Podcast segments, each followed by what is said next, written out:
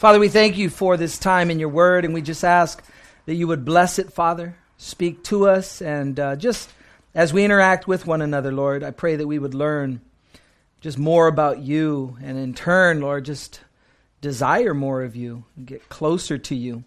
And so bless our time as we uh, lift it up to you in Jesus' name, and all of God's children said, Amen. We're going to look at the 10 plagues in Egypt. And so we're starting a new series on Wednesday nights the greatest stories ever told. And I don't know why the Lord led me here. I mean, obviously, it's not Genesis, it's not the beginning. Thought I was going to go to a New Testament uh, story, but we're going to start here. Exodus chapter 3. We're going to look at chapters 3 through 12. Do the math. That sounds like about nine chapters. Obviously, we're not going to read every verse, but let's do a history. The nation of Israel finds itself in Egypt. How did the nation of Israel get to Egypt? So Joseph was raised up as second in command in the land of Egypt during a famine. In that famine, God raised him up, and 12 tribes ended up coming, right? Or the other 11, his brothers, end up coming to him in Genesis at the end there. And then they find themselves just that Pharaoh dies, and another one comes up, and he mentions how prolific the Israelites are. They're just too awesome at bearing children. I, I see them more as Hispanics, I guess. Yeah, kind of like we just see Hispanics bearing like eight, nine, ten kids in a home. Um, and so that's how the nation of Israel was. So I guess today's modern day Israelites are Hispanics. Uh, but nonetheless, that's what he says. That's his comment. I'm just telling you what's in the Bible. It's, it's there. And so we see um, that leader, that Pharaoh, uh, enslaves the nation of Israel, and they find themselves slaves in Egypt. And this is something very important for us to know about our God. What causes our God to move? What causes our God to, to do something, to intervene in the world? What are you guys' thoughts on that? When his children cry out to him, number one, what else? Okay, all of that fits the same category. When so one is his children crying out to him in any form. Prayer, when we're in trouble, when we need him, when we cry out to him, when we call upon him. All of that is one category. The other category is, anybody want to guess? Evil. evil. When evil reaches its apex, when evil reaches its zenith, God intervenes. What was the zenith or the apex of the evil that God told Abraham would take place? Anybody remember how many years? 400 years. 400 years, the enemy is going to do what the enemy is going to do, and at that point, I'm going to intervene. Okay? And so it's very important for us to know. Now, as God's children, we have a protection, we have a covering, but the evil that exists in the world affects us, does it not? So it's not that we are causing that evil. The evil is because sin is in the world, and unfortunately, we have to go through that. But what does God do in the midst of that? As we commune with Him, as we cry out to Him, as we call upon Him, He hears us. Does that mean that life on this side of eternity is going to be perfect? No, we know it's not, right? There's things that we need to learn, there's things that we need to grow through. And so the nation of Israel finds itself in that place. What does God do when He wants to work on the earth? What does He do? Say it again. He works through people. He works through people. He raises up a man. And so the man of the hour is going to be none, none other than the second greatest deliverer in all the Bible. Who would that be? Moses. And so Moses is going to be raised up for God as the deliverer. So Exodus chapter 3, this is the message that God gives to Moses. Verse 10 Come now, therefore, and I will send you to Pharaoh that you may bring my people, the children of Israel, out of Egypt. Look at verse 12.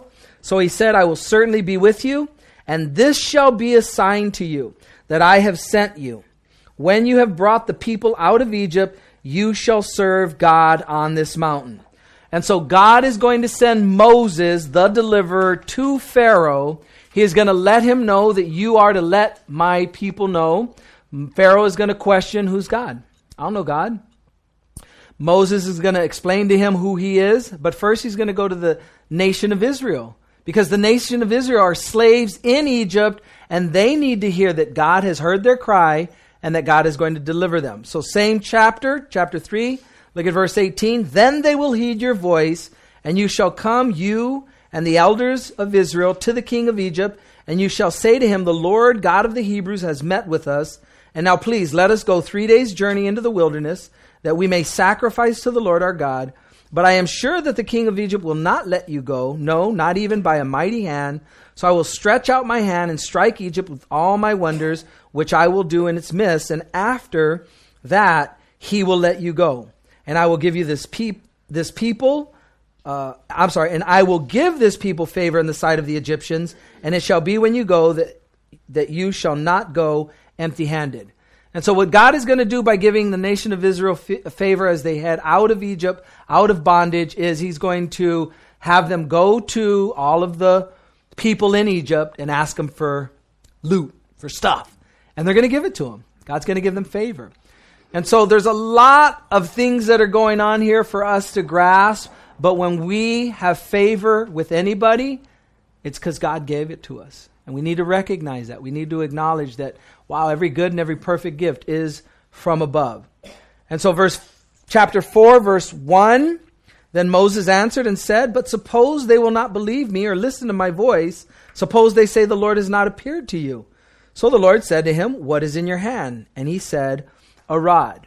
So now, what God is going to do is he's going to show him that I can use whatever you have. I can use whatever is in your hand. I can use whatever gifting you have or whatever abilities you have. I gave them to you, and so I can use that. But you have to give it to me, you have to surrender it to me. Unfortunately, I see so often so many gifted individuals in the world not glorifying God with the gifts that He has given them. Usually, generally speaking, they use them for their own benefits. They use them for their own fame, for their own fortune, for their own popularity, all kinds of things. But all the gifts that we've been given are from God, and God wants them back. He wants us to give them to Him and to glorify uh, Him with them. Verse 3 in chapter 4 And he said, Cast it on the ground. So he cast it on the ground, and it became a serpent, and Moses fled from it. Then the Lord said to Moses, Reach out your hand and take it by the tail. And he reached out his hand and caught it, and it became a rod in his hand, that they may believe that the Lord God of their fathers, the God of Abraham, the God of Isaac, and the God of Jacob, has appeared to you. And so he takes the rod that he has in his hands, he throws it on the ground, it turns into a snake. God tells him what? Reach down and grab it, but don't grab it by the head, grab it by the tail. No longer will it rule over you, you rule over that. Keep that thing in check. Verse 10 Then Moses said to the Lord, Oh, my Lord, I am not eloquent. You think Moses is excited about this journey, this mission, this opportunity to serve God? No. He's going to begin to make excuses. He's going to begin to point to things that are obvious. Ah, ah, ah, ah, I'm not eloquent. I think he had a stuttering problem, but nonetheless, verse 13, but he said, Oh, my Lord, please send by the hand of whomever else you may send. And so, first, I'm not eloquent. Then, God, can you get somebody else maybe to, to do this? I don't really want to do it. Jump down to verse 21. And the Lord said to Moses, When you go back to Egypt, see that you do all these wonders before Pharaoh, which I have put in your hand, but I will harden his heart so that he will not let the people go. Then you shall say to Pharaoh, Thus says the Lord, Israel is my son, my firstborn. So I say to you, Let my son go, that he may serve me. But if you refuse to let him go, indeed, I will kill your son, your firstborn. Now that seems harsh. And God says here that He is going to harden Pharaoh's heart. What do you guys know about that? I know Brian knows. He taught it. I remember when he taught it. God is going to harden Pharaoh's heart so that he does not let him go. Go ahead. Yeah, so even if he had a decision or a change of heart that maybe he would let him, uh, there was no way it was going to happen so that God could show his wonders amongst the um, amongst his uh, chosen people that he is their God, and he wanted to make sure that they knew they could trust him. Okay. Anybody else? What do you know about hardening of Pharaoh's heart? Go ahead, Chuck. It's, it's actually God already knows that he has a hard heart and that he's not going to sway on that. So I see it as that God um, actually set it to where Um, well, it's hard to explain. We'll get into it. It's gonna it's gonna be clear. Go ahead, Bo. So God is going to predestine this to happen. Predestined. Interesting. Okay. It's a predestination thing. Lee? Well, there were several times before that that Pharaoh hardened his own heart. Okay, and we're going to see that. Four times or more. So he kept hardening his heart, and then God hardened it. Yeah, interesting. Okay. God just made it sure, you know. Okay. What does Paul say in the New Testament? He hardens him whom he wishes. Yeah, Romans chapter, uh, I think it's 11 or 10, one of them. How will you say, oh man? Question God, whatever, right? All right, take a look at verse 29. Then Moses and Aaron went and gathered together all the elders of the children of Israel, and Aaron spoke all the words which the Lord had spoken to Moses. Then he did the signs in the sight of the people, so the people believed. Okay? So the nation of Israel is finally won over. They're, they're with it. They're cool. Chapter 5, verse 1. Afterward, Moses and Aaron went in and told Pharaoh, Thus says the Lord God of Israel, Let my people go, that they may hold a feast to me in the wilderness. And Pharaoh said, Who is the Lord, that I should obey his voice to let Israel go? I do not know the Lord, nor will I let Israel go. Whoa. Did Pharaoh believe in God? He believed in many gods. There were millions of gods. And God is going to touch Pharaoh's gods. What is the starting point with God? Is it to question God? Is that a good place to start with God, the Almighty God, the creator of the universe and the and, or the earth and the sea and everything in it? Question God, is that a good place to start? What's a good place to start with God? The fear of the Lord is the beginning. So to fear the Lord is the beginning. God's starting point with man is that we would reverence him, that we would, we would put him in his rightful place. Okay? And so that's a good place to start. Is Pharaoh fearing the Lord? Is he humble? He's a prideful man. He's going to be brought low. Verse 6 So the same day Pharaoh commanded the taskmasters of the people and their officers, saying, You shall no longer give the people straw to make brick uh, as before. Let them go and gather straw for themselves, and you shall lay on them the quota of bricks which they made before. You shall not reduce it, for they are idle. Therefore they cry out, saying, Let us go and sacrifice to our God. So the first response to the deliverance of the nation of Israel is harder work. Does that happen in our lives when we press into the things of God? When we want to seek after the face of the Lord? When we want to go deeper in the things of God? It's going to go perfect, right? Life is just going to go peachy keen. Woohoo! Life is perfect now because I made a decision to follow after Jesus. No, there's an enemy. And Pharaoh is the type of the devil. He's the type of our enemy. And so, what does the enemy do when we make a decision to press into God? He's like, "Oh yeah? All right, I'll see I'll see how true your commitment is. I'll see how sincere you were in making that commitment." And then things begin to happen. And at that point we have a choice. In this case, the nation of Israel, the people who have to pull the same quota of bricks as slaves but get no straw now, they got to get their own straw. They have the same quota. They complained to Moses. And they're saying, Moses, you're not from God. And this is horrible. Look at our lives. It got worse. Chapter 6, verse 1 Then the Lord said to Moses, Now you shall see what I, I will do to Pharaoh, for with a strong hand he will let them go, and with a strong hand he will drive them out of this land. Verse 6 Therefore say to the children of Israel, I am the Lord. I will bring you out from under the burdens of the Egyptians. I will rescue you from their bondage, and I will redeem you with an outstretched arm and with great judgments. I will take you as my people, and I will be your God. Then you shall know that I am the Lord your God, who brings you out from under the burdens of the Egyptians. And I will bring you into the land which I swore to give to Abraham, Isaac, and Jacob, and I will give it to you as a heritage. I am the Lord. Now, who's promising that they're going to get this thing done? God is. Is it going to happen? You better believe it, huh? It's going to happen. God is saying, I'm going to do this. I'm going to take care of this. Do you have promises that God has given you? Yes or no? Do you know what those promises are? And do you hold tight to those promises? If you have promises that God has given you, nothing can take that away. So that's a blessing for us. Jump down to verse.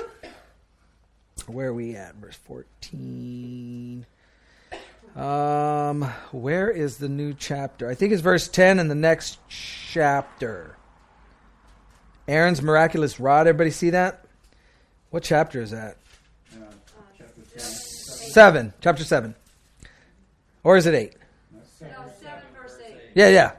All right. So verse 10. So Moses and Aaron went to Pharaoh, and they did so just as the Lord commanded. And Aaron cast down his rod before the Pharaoh, before his servants, and it became a serpent. Verse 11. But Pharaoh also called the wise men and the sorcerers, so that the magicians of Egypt, um, they also did in like manner with their enchantments. For every man threw down his rod, and they became serpents. But Aaron's rod swallowed up their rods. And Pharaoh's heart grew hard, and he did not heed them as the Lord had said. And so they go in, they present themselves, they do what God told them to do, they throw their rods down, they turn into snakes. The magician comes and they throw their rods, and what happens? They turn into snakes. But what does Aaron's rod do? It eats their snakes. Now that should say something, right? That should mean something, but it doesn't mean anything because they just think it's black magic and ah, we could do that too. And so we see that Satan is a counterfeiter. Okay? And so is miracles something that we should be looking to as the sign that God is doing something? No. It's got to be based on truth. It's got to be according to God's word. Because there are false miracles that the Antichrist is going to bring, and he's going to deceive the world. He's going to deceive the world. He's the deceiver. And he's going to bring all of these counterfeit miracles, and the world's going to buy it hook, line, and sinker. So notice 13 says, And Pharaoh's heart grew hard, as was mentioned. Jump to uh, the first plague, water becomes blood. Verse 19 Then the Lord spoke to Moses, Say to Aaron, Take your rod and stretch out your hand over the waters of Egypt, over their streams, over their rivers, over their ponds, and over their all their pools, that they may become blood. And there shall be blood throughout all the land of Egypt, both in buckets of woods and pitchers of stone. And so the first plague is the water turns to blood.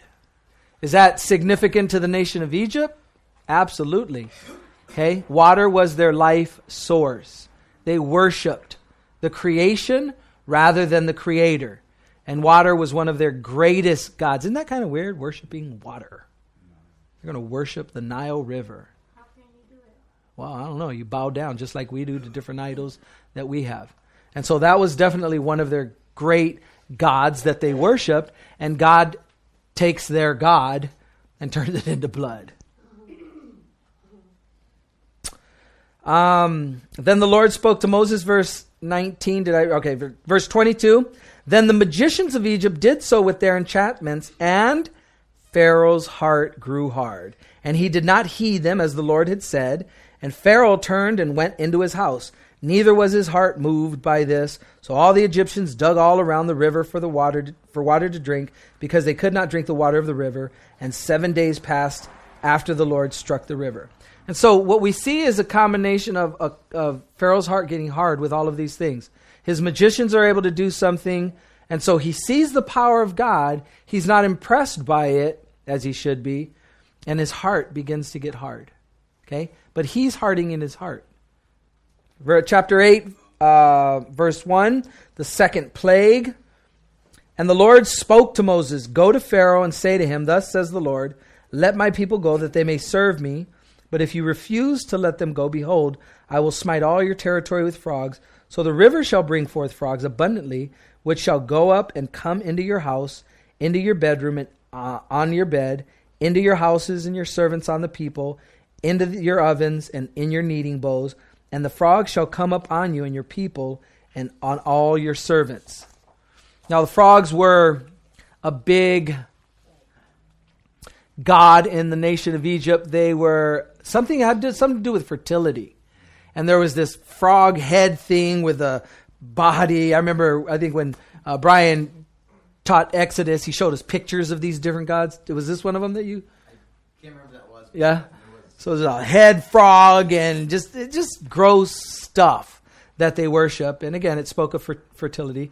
Look at verse 7 And the magicians did with their enchantments and brought up frogs on the land of Egypt. So, are the magicians helping the situation or are they making it worse? They're making it worse. Okay? Satan is a deceiver and he comes to rob, kill, and destroy. And so, even with his own allies, overpromises, underdelivers, he's not helping the situation, these magicians, right? As they're conjuring up this evil. Verse 8 Then the Pharaoh called for Moses and Aaron, said, Entreat the Lord that he may take away the frogs from me and from my people, and I will let the people go that they may sacrifice to the Lord. Yes. Woohoo, he's having a change of hearts.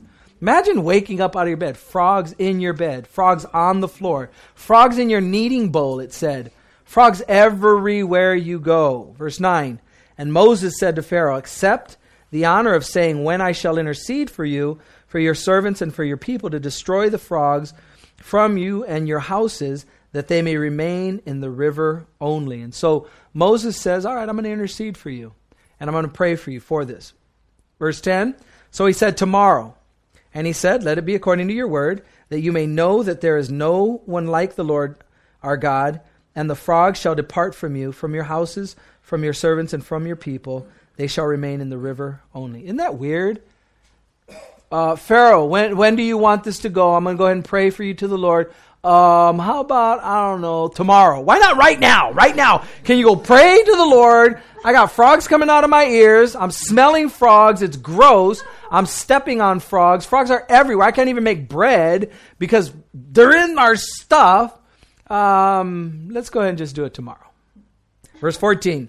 They gathered them together in heaps, and he, the land, I love this word, stank.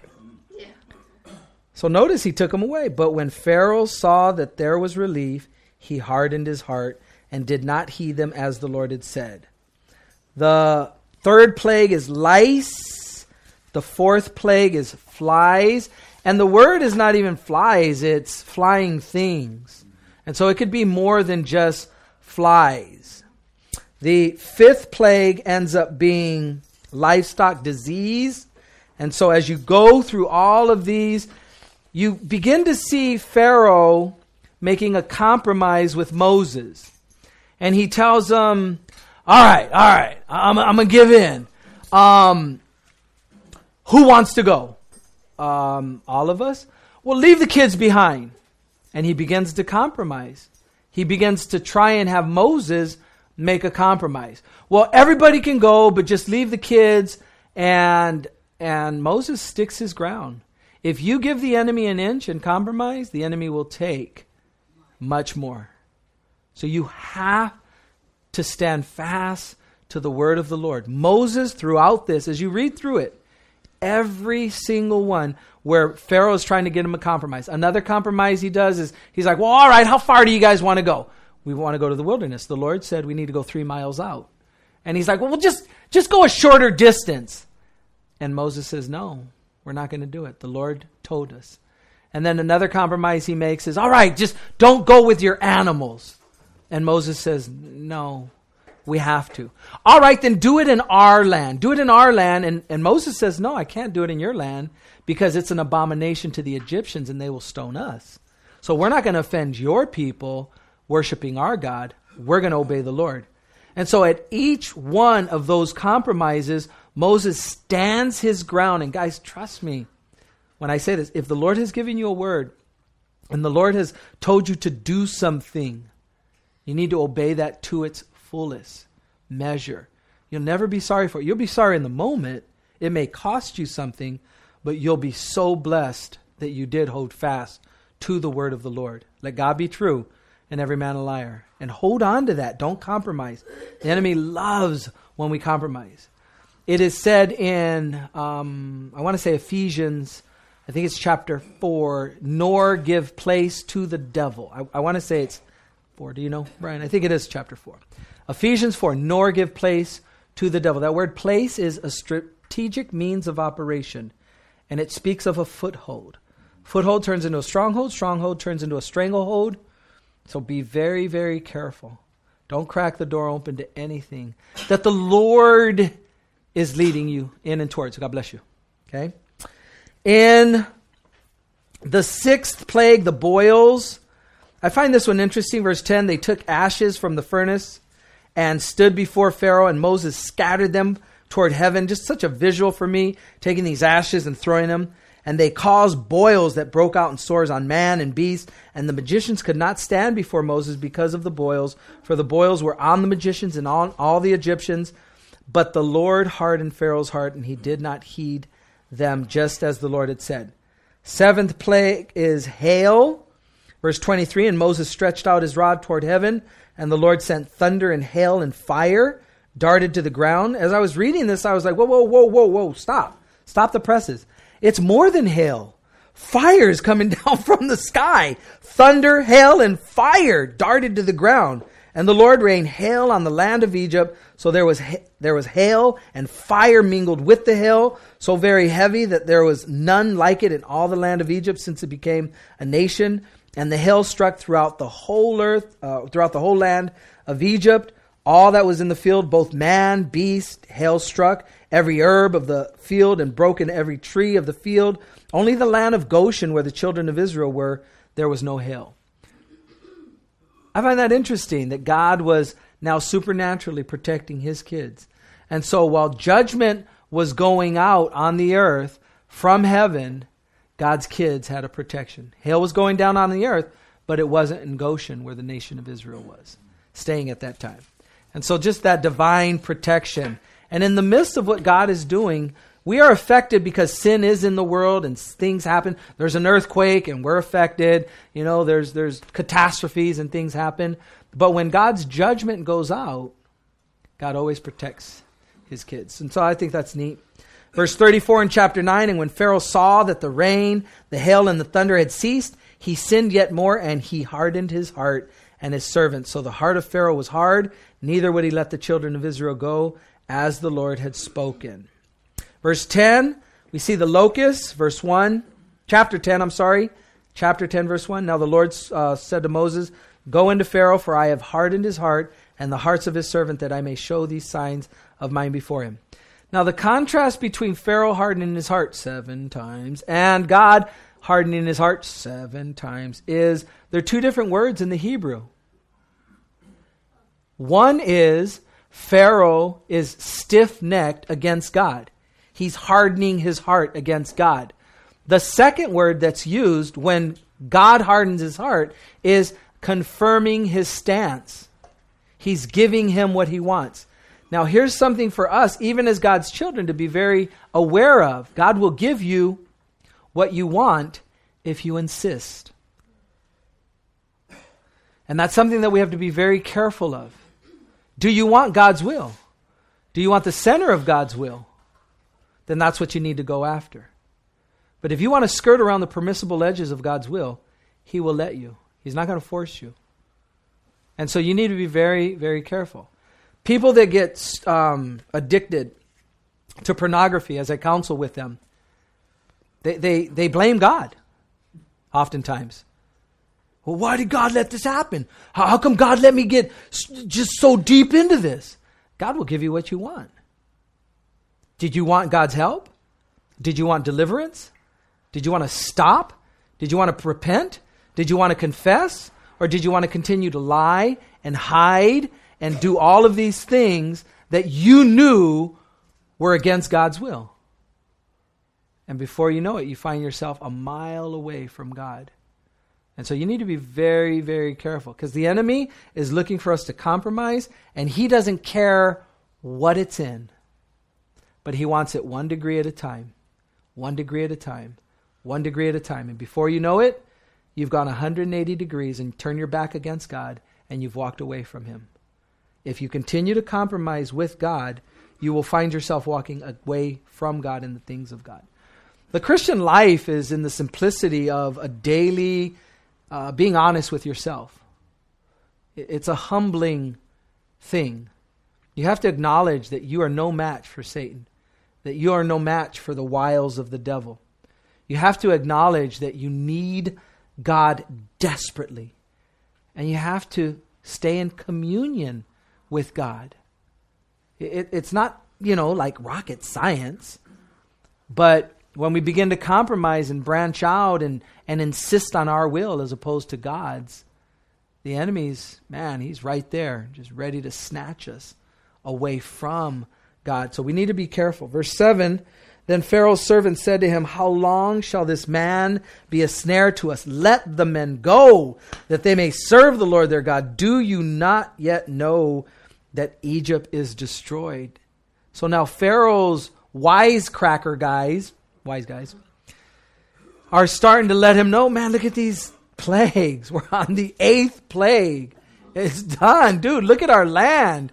It's destroyed. It's eaten up. This God is different. They repeated the first two plagues. After the third one, they couldn't repeat them anymore. And they told Pharaoh at that time, This is the hand of God. We don't know what this is. We can't mess with this. This is bigger than us. And is Pharaoh listening? No. He continues to harden his heart, and then God ultimately confirms his stance.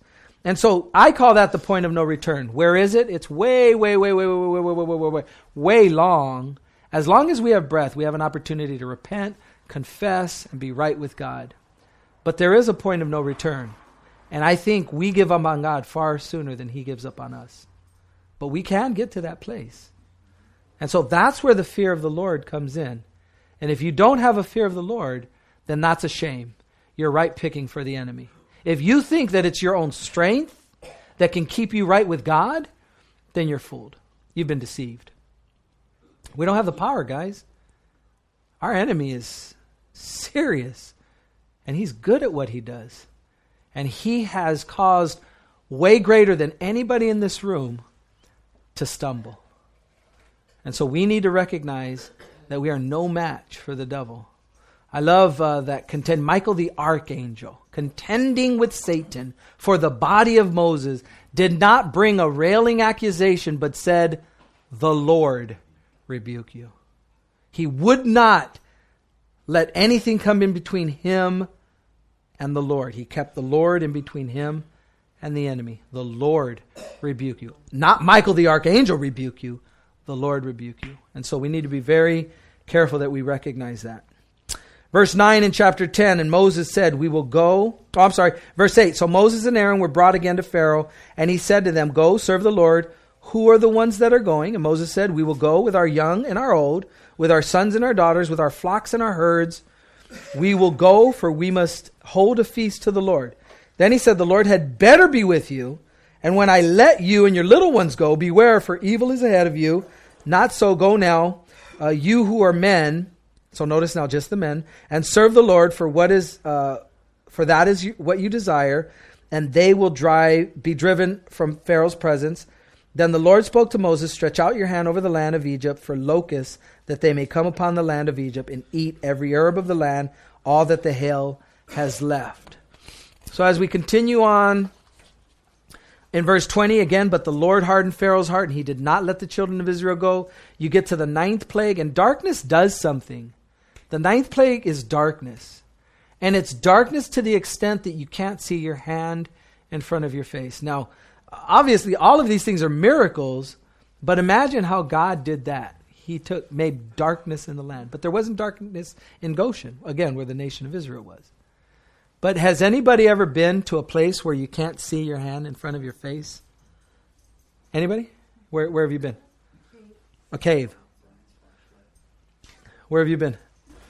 I was in these in the church. They had behind the church they had all these what do you call them like hallways. And once you took a few turns and the lights were out, it was like someone could be right there. You can feel their presence, but you can't see them. It's like weird.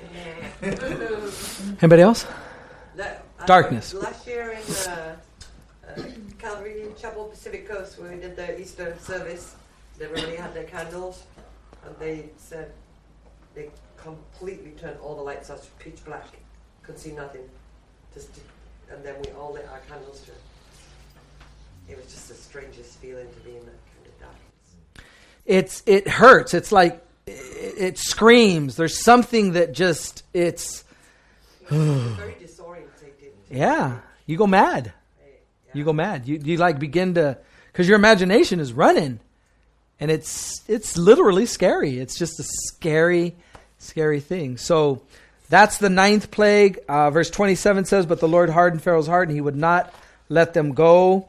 You get down to the tenth plague, and it's announced, and then God does it. It's the death of the firstborn. How long did he leave it dark for?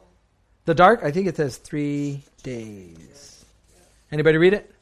I think it's three days.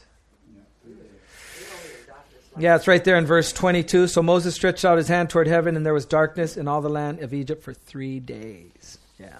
That's a long time. I had a pee peed in my pants, I'm telling you. Woo! Woo! Mama Lagucha. That would have been.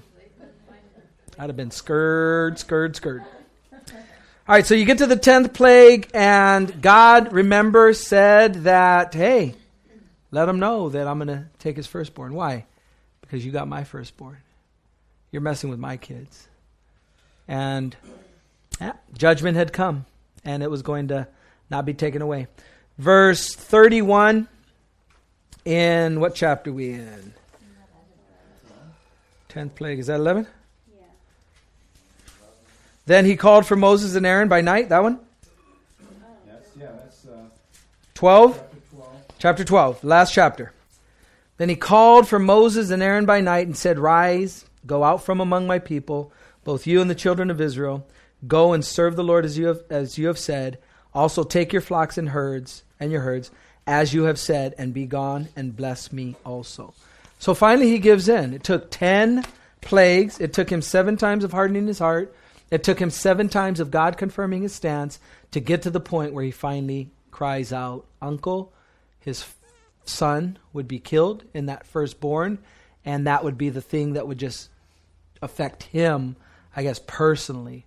And so, just the evil of, uh, you know, the Pharaoh and God reaching him. So, I think as we conclude, uh, Romans chapter 1 is a good chapter that, that, that kind of goes along with this. Romans chapter 1 talks about the spiral of degradation where those who suppress the truth, it leaks out in ungodliness and unrighteousness, and God gives them over to a debased mind, to a reprobate mind, to do things that are unfitting. And so, as God's kids, um, we want to participate and cooperate with God in what He's doing in our life. And sometimes we think that the things that come into our lives are interruptions, inconveniences. But, guys, God is using those very things to get our attention, to get our eyes on Him, to look to Him. And we need to learn to be content and thankful. I find it interesting that in Romans chapter 1, the spiral of degradation, one of the things that it, it adds that they were, it says, and they were not thankful. They were not thankful. We all have something to be thankful for.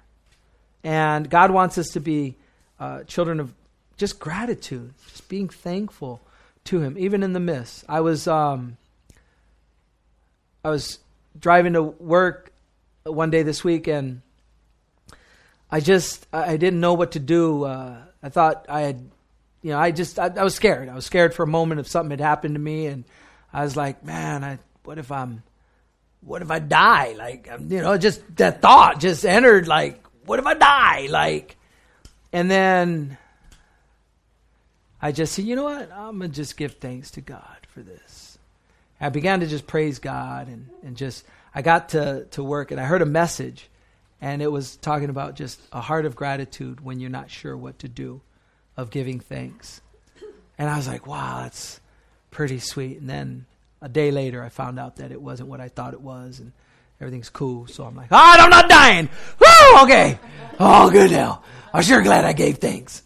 And so even when we're, you know, in those places when we're not sure, when when there's uncertainty, when you're scared, just legitimately scared, gotta learn to give thanks. We gotta just thank God for the tough things, for the good things. We're always, you know, blessed with the blessings, right?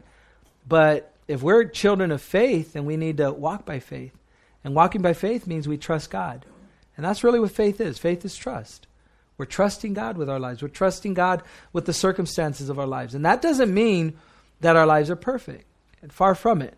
But God is doing something in the midst of those things.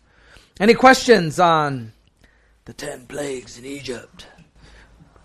Covered. After that, paragraph where it says something about the son being killed or having to take the soil, how to forgive and uh, how not to. I mean, there's so much like hate over, So much hate? over. Like, I mean, for whatever the reason that it, it will take the first son who's gonna forget those things like that. But Well, at any point, the Pharaoh had an opportunity to repent. He never did. And so, again, you don't stick your chest out and dare God when God says, This is what I'm going to do. He started out basically extremely disrespecting God by saying, Who are you? I don't even know who you are, God. What power do you have? And God showed him. And so we can't taunt God and think that we're going to win. God's bigger than all of us. Anybody else? Let's pray. Father, we thank you for your word. We thank you, Lord, that we are on your team. We thank you, Lord, that you are our God, that you are our Lord, that we worship the true and living God, not a bunch of dead and fake and phony gods made in our own image.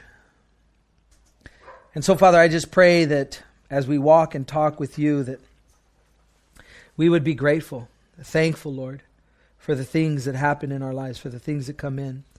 And so, Lord, help us, teach us to just walk in these things, Lord, as your children, by faith, trusting and taking you at your word and just allowing you, Father, to, to do what you need to do, to allow what you need to allow, to get us to those places, Lord, that you need to get us. And so we just thank you for your grace. We thank you for uh, your kindness. We thank you for your long suffering. And Lord, we thank you that uh, you rule and reign in the kingdom of men and you set it over the lowest of men. And so we thank you for that, Lord. Continue to be with us as we thank you in Jesus' name. Amen. Amen.